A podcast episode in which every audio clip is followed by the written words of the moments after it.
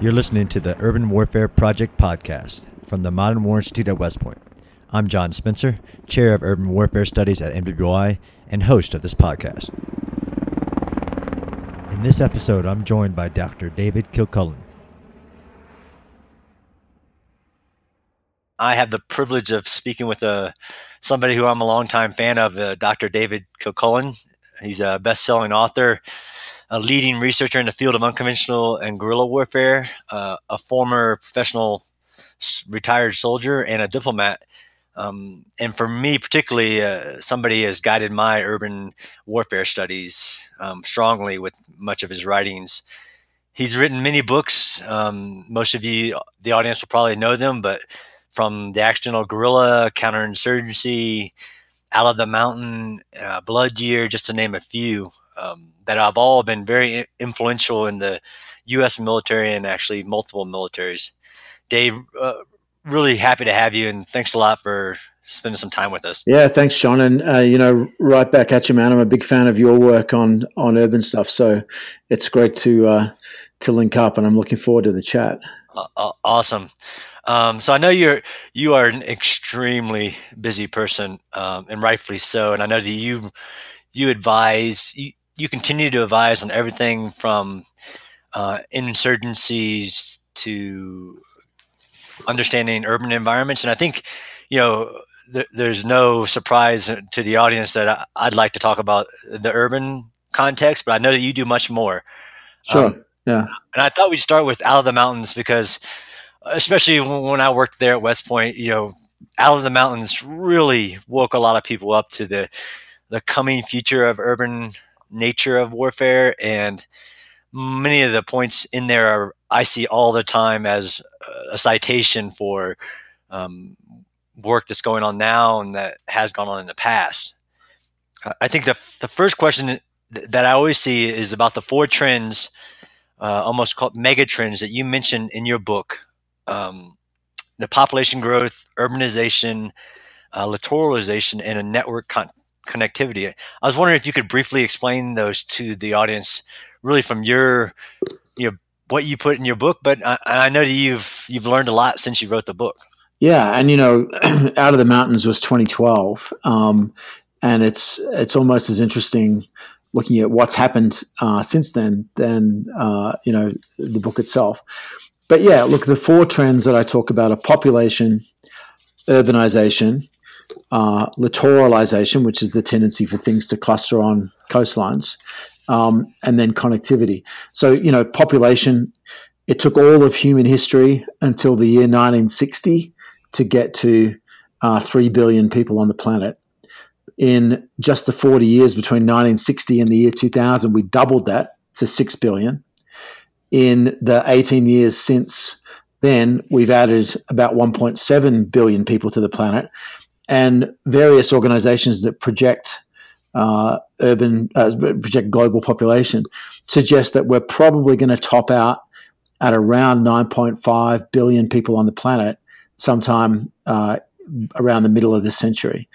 So, what that tells you is that in the next 20 to 30 years, we're going to add to the total global population about as many people as emerged across the entire planet in all of human history up until 1960. So that's a pretty big deal um, for every aspect of life, not just conflict, but uh, conflict isn't going to be uh, immune. The second point is that most of those people are increasingly in cities. So it took, again, all of human history until about April of 2008 for the planet to become uh, majority urban. So if you look at the population of the world in 1900, uh, it was about uh, 10% urban. Uh, if you look at it in 2010, uh, it's a, just slightly more than 50% urban, uh, which means that most people on the planet now live in urban environments. And by the middle of the century, we're probably going to be looking at about two thirds to three quarters of the global population uh, living in cities, many of whom are going to be living in um, uh, coastal cities. And that's the third big trend. Um, people, uh, economic activity, a uh, variety of other phenomena tend to cluster on coastlines. and about uh, somewhat more than 50% of the population uh, of the planet uh, at the turn of the last century was living in coastal areas. But we've seen this increasing coastal tendency where people are moving to large cities, which happen to be already on coastlines. And so you've got this clustering of, of people and things on, on coasts. And then finally, uh, you know, urban, coastal, growing populations are increasingly connected. And this is a, a more new phenomenon. The first three trends have been around for literally centuries or millennia. Uh, but in the case of connectivity, we've seen a massive explosion in electronic connectivity since about the year 2000. Um, you know, dramatic expansion of mobile phones, smartphones, the internet, uh, access to uh, television, variety of other things is changing the degree of connectivity. And in fact, I would argue it's actually altering what we mean by a city. Uh, there are uh, there's a traditional way of thinking about a city, which is that it's you know a cluster of um, population, infrastructure, and uh, urbanized terrain, and that's how U.S. doctrine currently describes that in our military doctrine. But if you add in connectivity, you can end up with a situation where, you know, just to pick one random example, uh, the city of Mogadishu in Somalia, if you're just thinking in terms of uh, terrain, infrastructure, and population, Mogadishu is a city of about 300,000 people, about halfway up the Horn of Africa. But if you add in the information layer, turns out that significant parts of the urban system of Mogadishu are actually in Minneapolis, Minnesota, uh, in parts of Sweden, uh, in Rotterdam, uh, in a variety of European cities where there's significant Somali populations who are linked now by cell phones, by internet, by um, financial transfers, and a bunch of other things back to their home city of Mogadishu. So you get this kind of overlapping of cities where the urban footprint now is dramatically different to just the physical terrain of the city. Yeah. so why is it? I mean, most of that's, um, and I get this pushback a lot, and I say it. Um, all those trends could be good things, since you know, mm. urbanization and economic um, thriving almost sometimes go co- go hand in hand. When you have an increase in technology, you have an increase in urbanization, um, more workforce. Some countries handle that fine, and that's increased size of city can mean increase in GDP. It could mean a lot of good things. Why, why is it a bad thing that the military would have to worry about? Well, uh, I actually say in the book that it, it is a good thing. Um, and in fact, you know, the, the rise of urbanization uh, has coincided with dramatic improvements in public health, in uh, women's freedom, in economic prosperity, and a whole bunch of things that are, you know, uh, uh undeniably very good. And I think urbanization in itself is very much a good thing. And this leads to some of the other work that I that I talk about in, in the book and that we've worked on since, which is the idea that it isn't in fact urbanization that's a problem. It's when you get rapid or unplanned urban growth, which exceeds, in terms of its pace or its scale, uh, exceeds the resources that are available to uh, a city to handle that. So it's not the urbanization itself that's a problem. It's the rapid change that creates stresses and strains in an urban system that can lead to uh, corruption, you know, violence, a variety of other things. And that's again why the military needs to be concerned. Um, not because urbanization is bad, but because we will increasingly find ourselves operating in an urban environment. And so we need to be prepared for that. Yeah, and that, you know, if anybody follows me, they know that I'm always harping on that. But most people don't know the, you know, whether you see a, a military changing towards these global trends or not is, is a, one of the biggest questions. And, and, I'll get to that. Like you said, this book came out a, a while ago, and definitely before much of the urban conflict we've seen across the Middle East with ISIS and other, um, you know, the fall of certain governments, and you detail some of those in your book, Blood Year. But what have you? Has anything changed in your mind um, from these four trends, or the implications of them, or is just all that's happened so far just really a you know this is what we predicted. No, I mean, so when I when I wrote the book, uh, it actually grew out of a series of lectures that I used to give at the NATO uh, Defense College in Rome, and I started giving those lectures uh, around 2010 when we were in the process of withdrawing from Afghanistan, and I, I got very tired of lecturing um, students who would say two incompatible things. Right, on the one hand, they'd say the war in Afghanistan is ending, and that obviously turned out to be pretty premature. Uh, but they would also say, well, the future of warfare is going to be a lot like Afghanistan. And I'd say, you know, w- Afghanistan is landlocked, it's remote, it's one of the least urbanized um, cities, uh, uh, countries on the planet. Until that time, until about 2015, most of the conflict in Afghanistan had been rural, not urban. So, what makes you think that it's typical. You know, what makes you think that it's it's going to be representative of what we see in the future?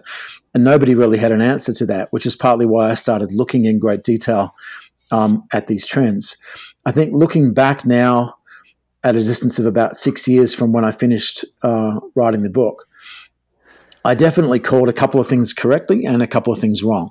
Um, one of the things that I called correctly was the the growth in urban conflict. I mean, the vast majority of conflict that we've seen since that time has taken place in or around urban environments, uh, p- most particularly Raqqa, Mosul, um, Tikrit, Ramadi. Uh, you know, could, I could go on. There's a dozen battles that have happened that have been primarily urban uh, in in the fight against ISIS. Even in Libya, the majority of um, which is a desert country, the vast majority of fighting that's happened uh, since 2011 has happened in coastal, uh, urbanized uh, environments. So that's that's very much a um, you know a good call based on the the data that we see now. I, I think I overemphasized in the book uh, megacities and a lot of the data that came out just a year or two after I finished the book suggested that, in fact, the cities that were least able to cope with rapid urbanization were not the megacities, but were actually rapidly growing small cities in the developing world, particularly in coastal Africa, uh, Latin America, and Asia. So I think if I were to, you know, look back on on the on the book now, I'd say everything we said about megacities was right. It just wasn't the most prominent of the concerns we should have been focusing on. Megacities are a different environment from pure urban operations, and what you might call mega urban warfare is actually a whole different skill set for a variety of reasons that we can get into. And I think it's important to understand that, but I don't think it is going to be the most common or the most typical challenge. I think it's going to be medium to small size cities that we're going to be dealing with. Um, one that I absolutely did not uh, emphasize enough in the book was the speed of the connectivity explosion. And I thought that I'd grasped it, and I'd written a lot in the book about the initial years or initial months of the Arab Spring uh, and what it was telling us about the new military techniques that were available because of uh, connectivity explosion. But even though I, I, I, put a lot of effort into describing that, I still underestimated quite how fast it was going to be and quite how transformative.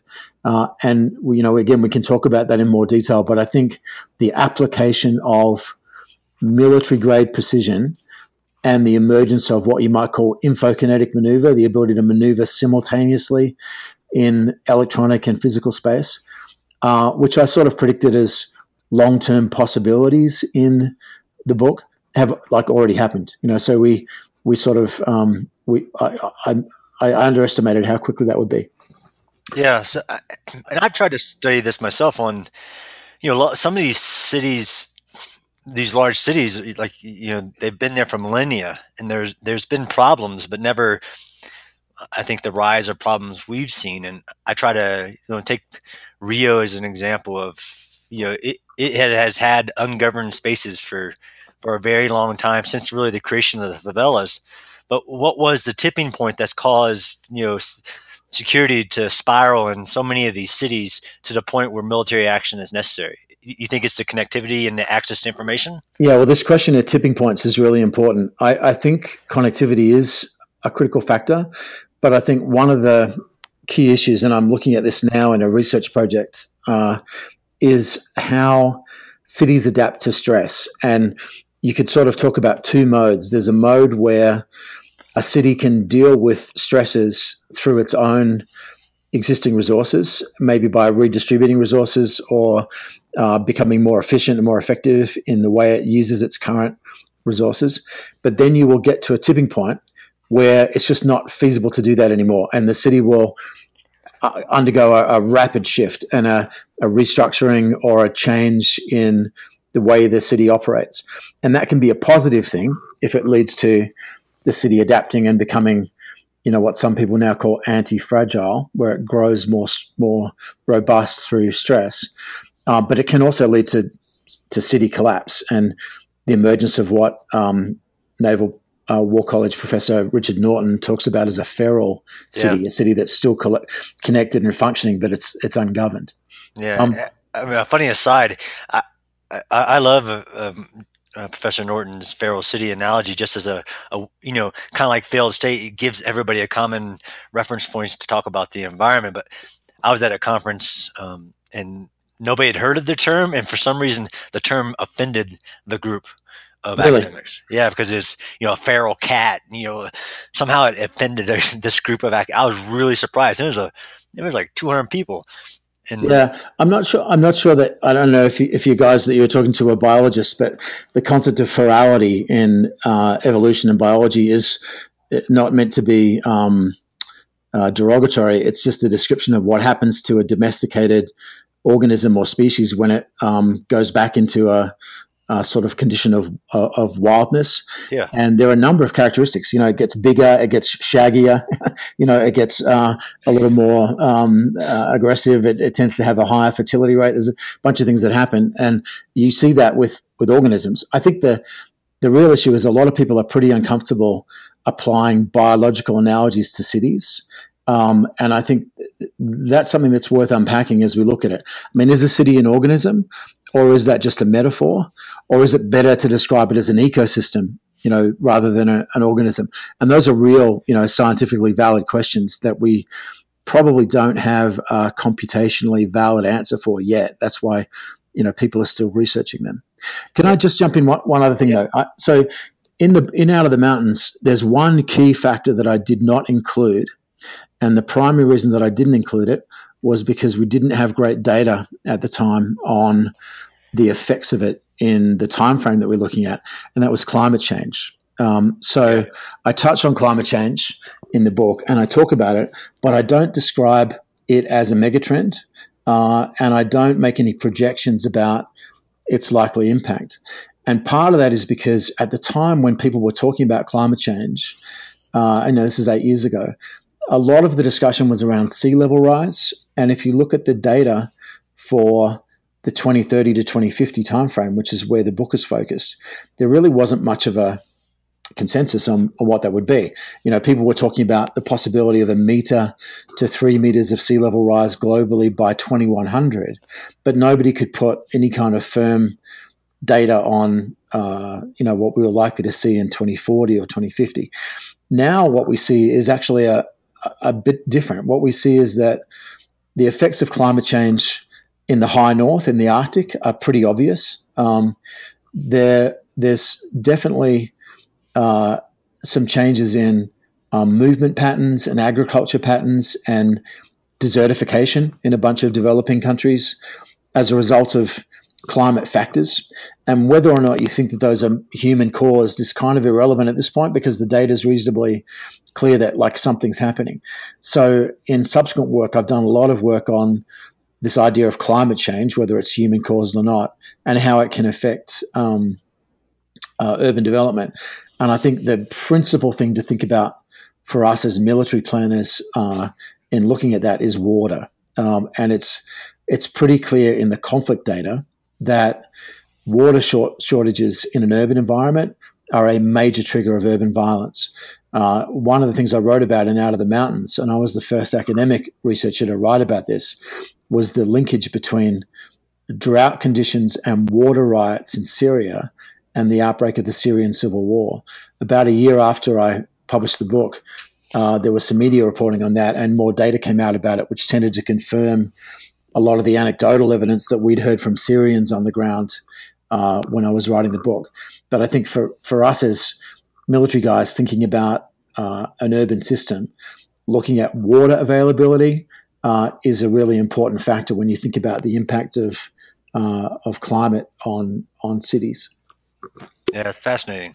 I, I, I sometimes mention the and it, it, seems common sense, but it depends, I guess, if you take the long view. If, if just natural disasters, you know, your hurricane um, season, or is because of the cities moving more and more coastal, does that put more and more people at threat to just natural disasters in general, or is that you know doesn't not supported by evidence? No, I mean, I think I think it is supported by evidence, and I think you can even go with a.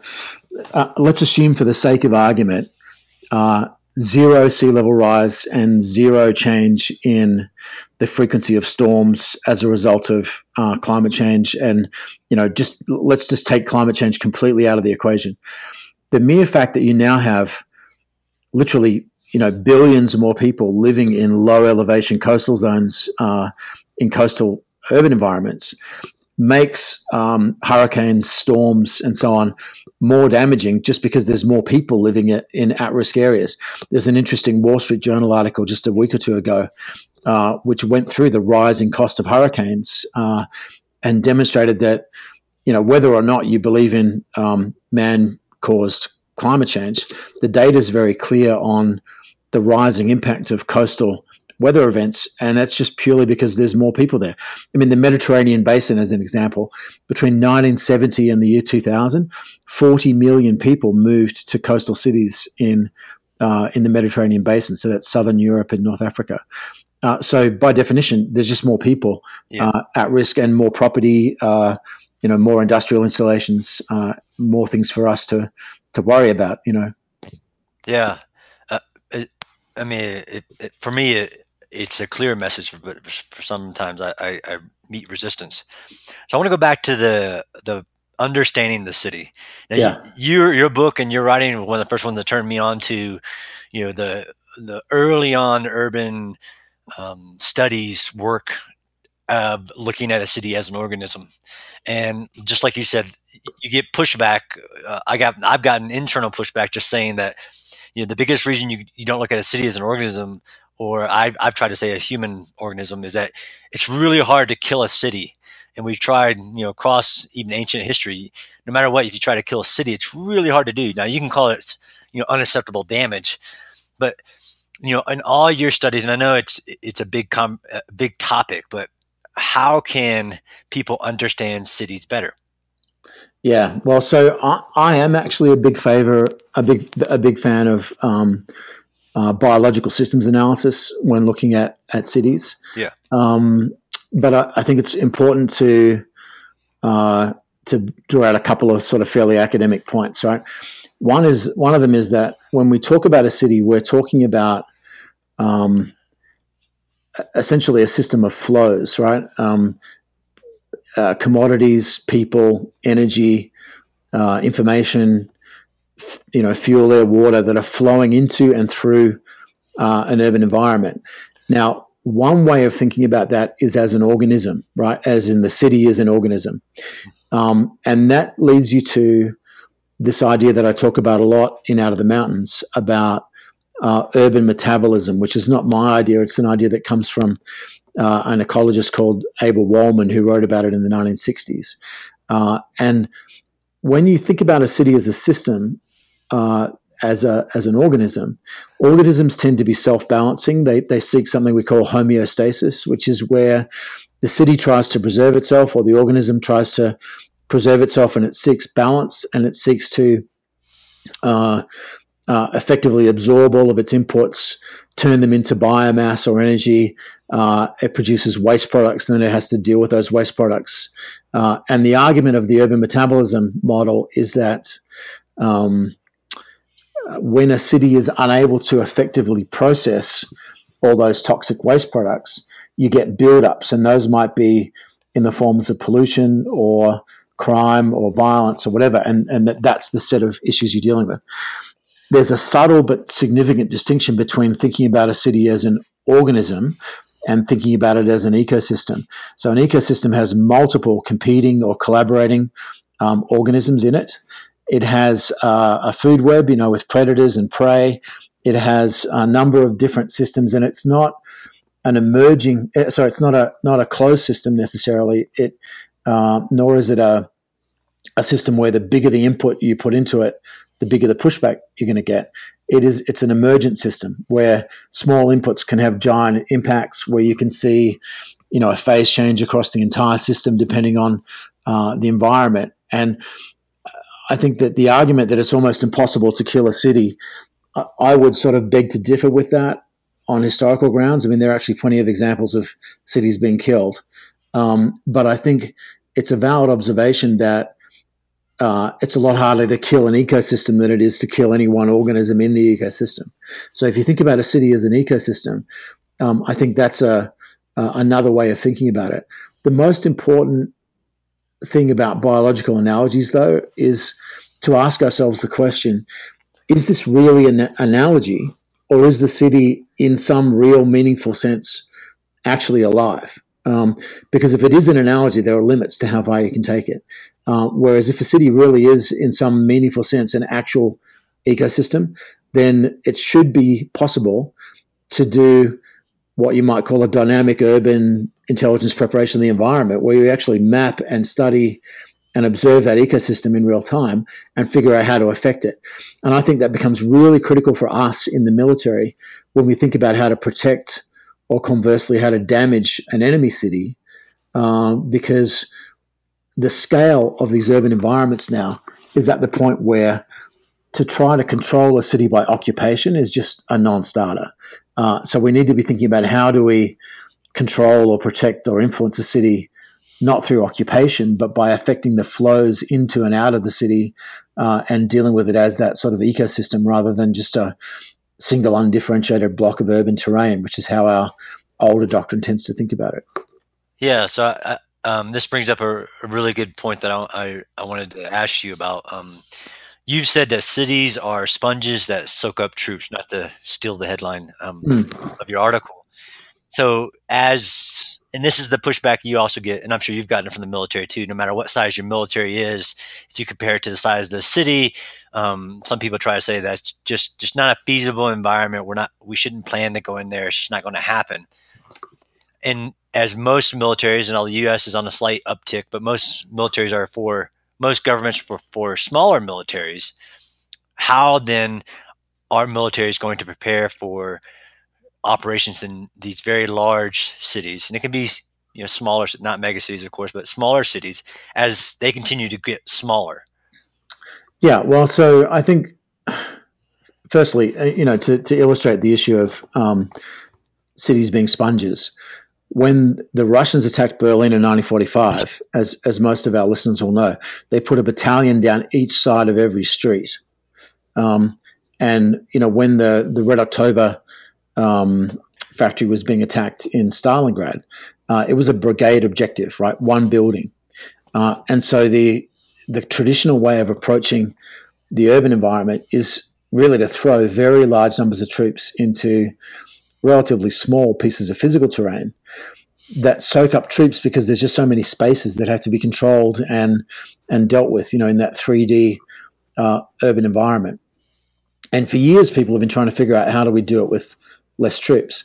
And I think that's super important, right? I mean, you know, one of the case studies I use in the um, uh, in the, the book is is Karachi and and Mumbai. When I talk about the Mumbai attacks, both of those cities are about 22 million people. Um, you, you, could put the entire U.S. Army in either of those cities, and it, most people wouldn't even know you're there. You know, there just isn't enough troops in the world to to secure uh, these cities if you take a traditional approach of putting one soldier on every street corner.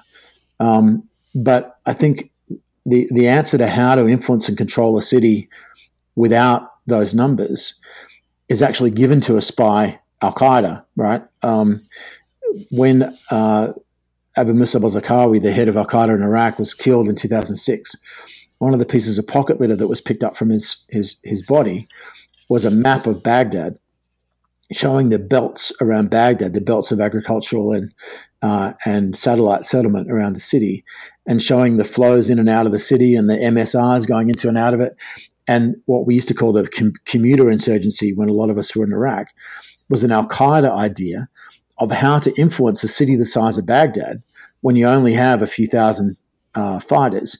And they tried to do that by effectively occupying and penetrating the peri-urban space around the city, controlling influence, uh, controlling access into and out of the city, and effectively trying to choke the city off in key ways by uh, denying flows into and out of it. One of the things that I, I did in during the surge in, in Baghdad was worked with a really stellar um, brigade commander, a guy called J.B. Burton, uh, who some of your, your listeners may know, uh, who ha- controlled northwest Baghdad.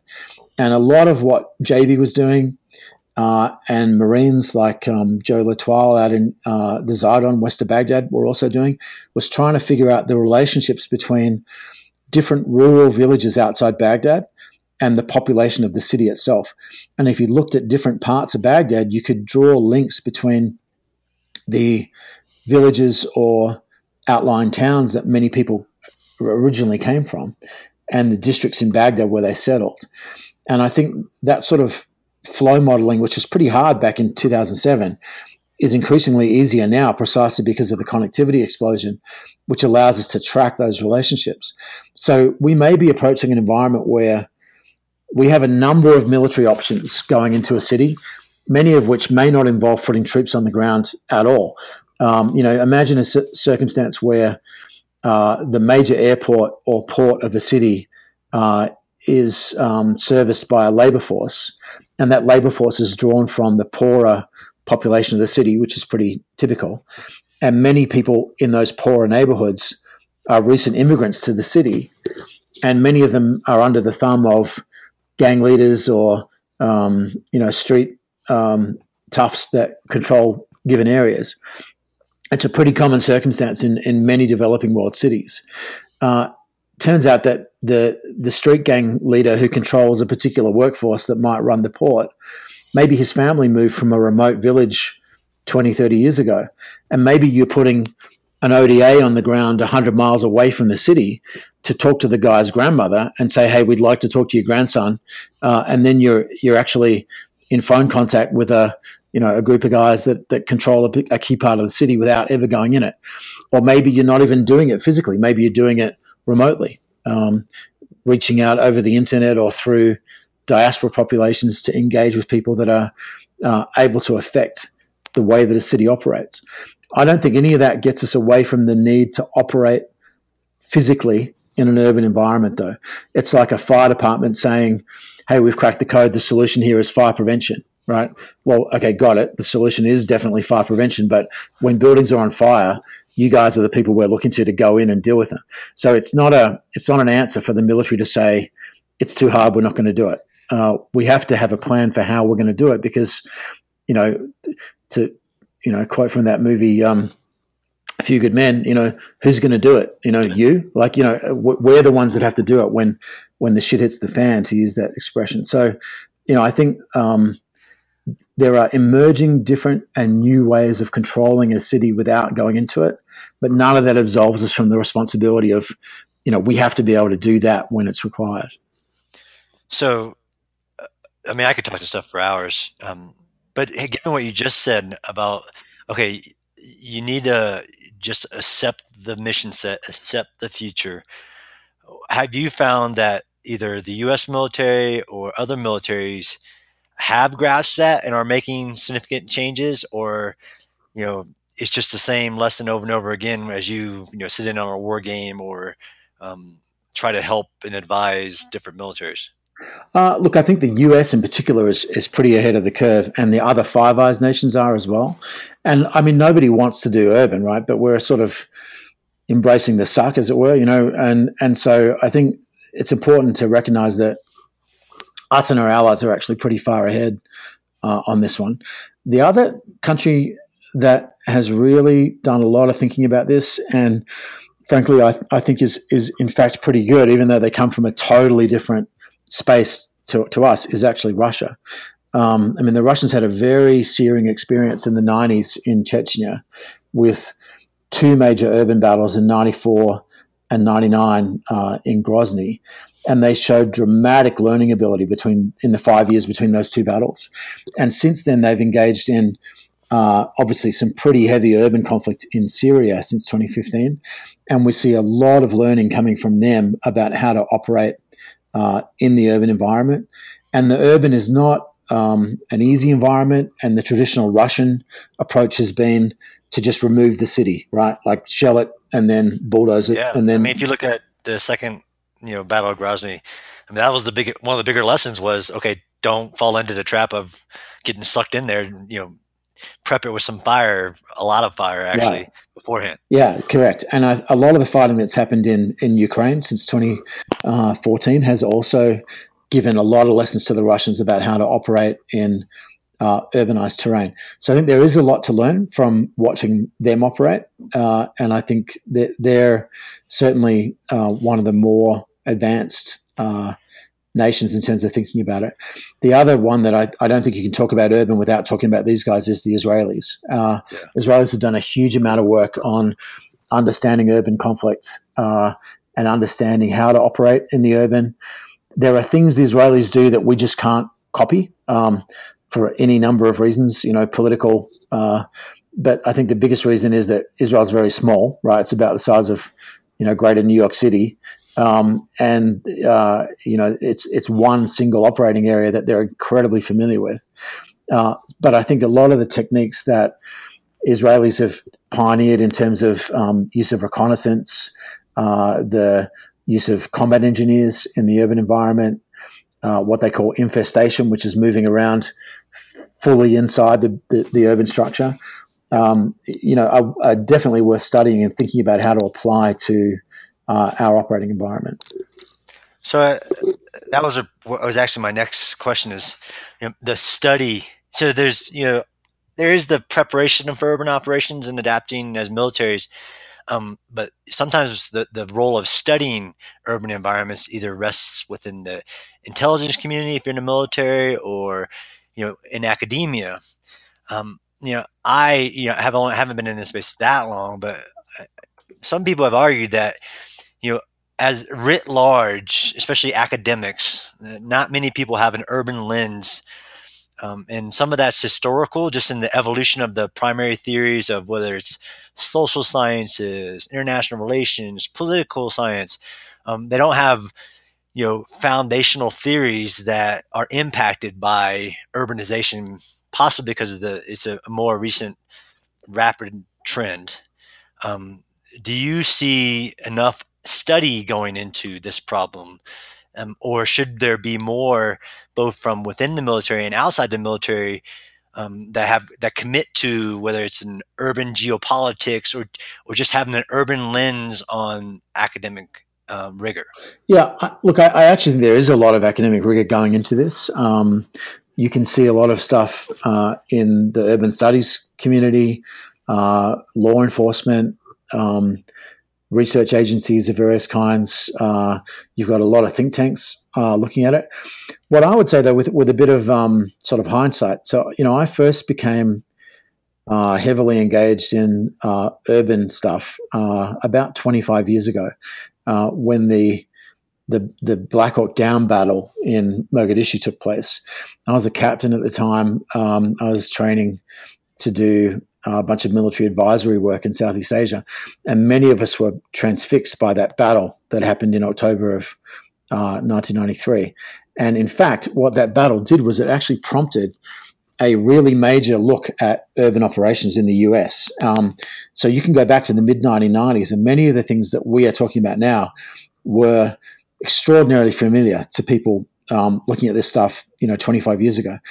Uh, you know, by the late 1990s, there was a lot of work going on in the U.S. Army, looking at Chechnya, uh, Bosnia, looking at um, uh, what happened in Mogadishu and a bunch of other places, and thinking about how to do urban operations. There was an urban operations journal. Uh, the Marine Corps actually published a, uh, a document called Chaos in the Littorals, looking at urban littoral environments. So a lot of this stuff, it's like back to the future, right? We, we were looking at this in the late 1990s. Because what happened was 9 11, right? So when 9 11 happened, um, we had been, at that time, had been focused a lot on urban. We effectively dropped that and went straight to CT.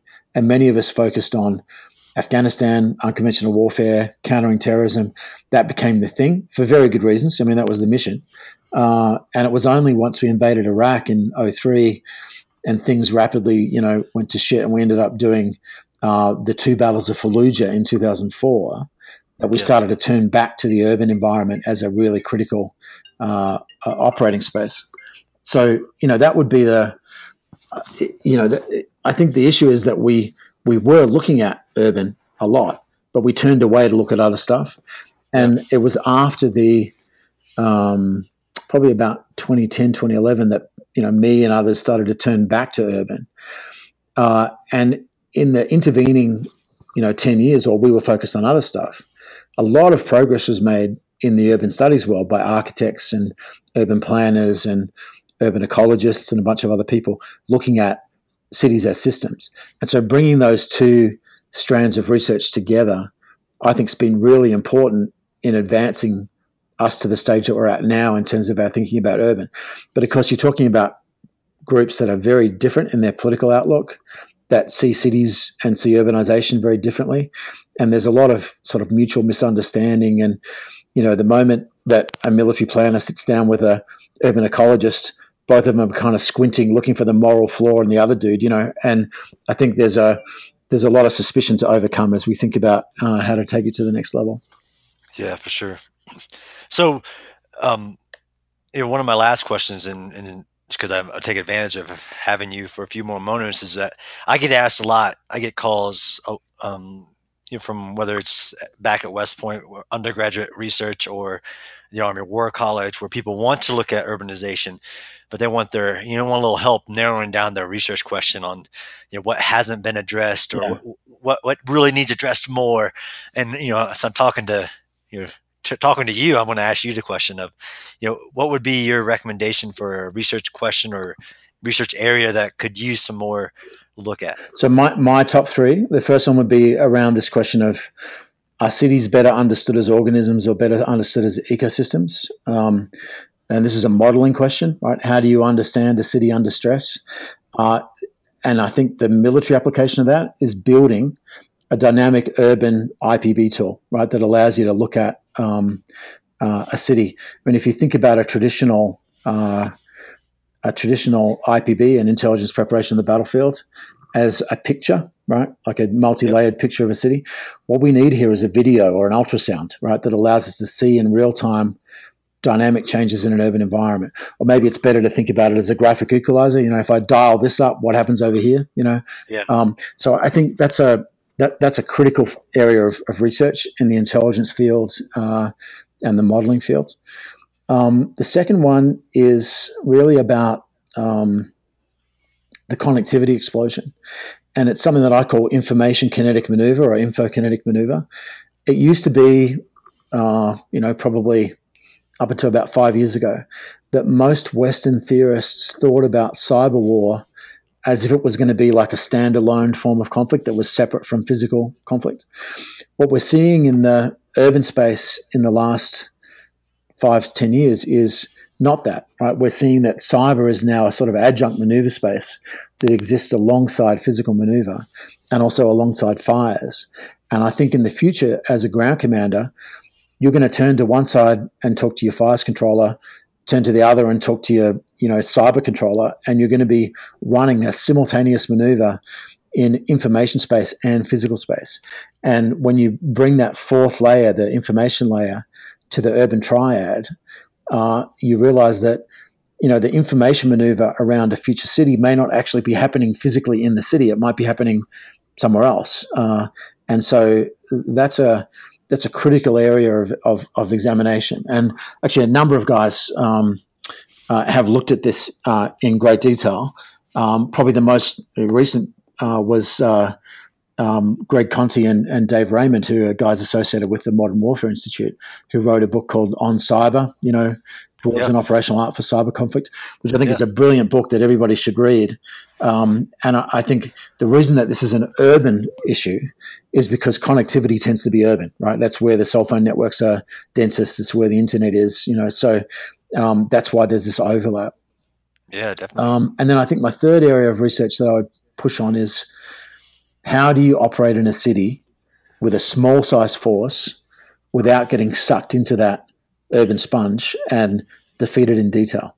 Uh, and that's about, you know, intelligence preparation. It's about airborne maneuver. It's about autonomous systems.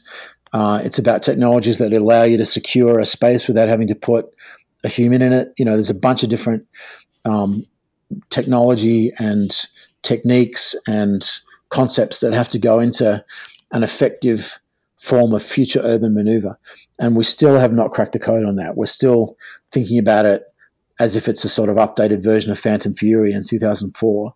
And frankly, we can't afford to do that. You know, it, those kinds of operations do work, but they take a very long time. They soak up a lot of troops and they're very casualty intensive. And we're just not going to have the capacity to do that in all the places where we need to do it. Yeah, and there, and I often point to those operations as just most people forget the political pressure that was on that operation of, okay, stop what you're doing. The you're causing too much damage just because of the connection to the outside world and the the blowback of political pressure. Um, the, the, the planned operation you might want to do may not be politically feasible. Right. Yeah. Uh, it's extraordinarily interesting if you contrast the operation in Raqqa and Mosul last year with the operation, you know, 10 years before, 13 years before that in Fallujah, and you realize how politicians have actually been forced to become very different in the way they think about urban operations compared to at the beginning of the Iraq War in particular. So I think people are catching up to it, but you know, as military professionals, it's not our job to, you know, track with everybody else. We've got to be ahead of the curve, thinking about the problems that other people haven't quite realized yet and I think that's uh, you know that's a key element of the of the urban problem. Great. Well, well, Dave, I, I could I could literally talk this all day, and it's what they actually you know, tell me to do. But I know I'm conscious of your time. Thanks, John. Thanks for listening to the Urban Warfare Project podcast. The podcast is produced by the Modern War Institute at West Point what you hear in each episode are the views of the participants and do not represent the positions of West Point, the Army, or the U.S. government. You can subscribe to the Urban Warfare Project podcast on Apple Podcasts, Stitcher, or your favorite podcast app. And be sure to check out MWI's other podcasts, as well as the new articles we're publishing every day on our website. Thanks again for listening.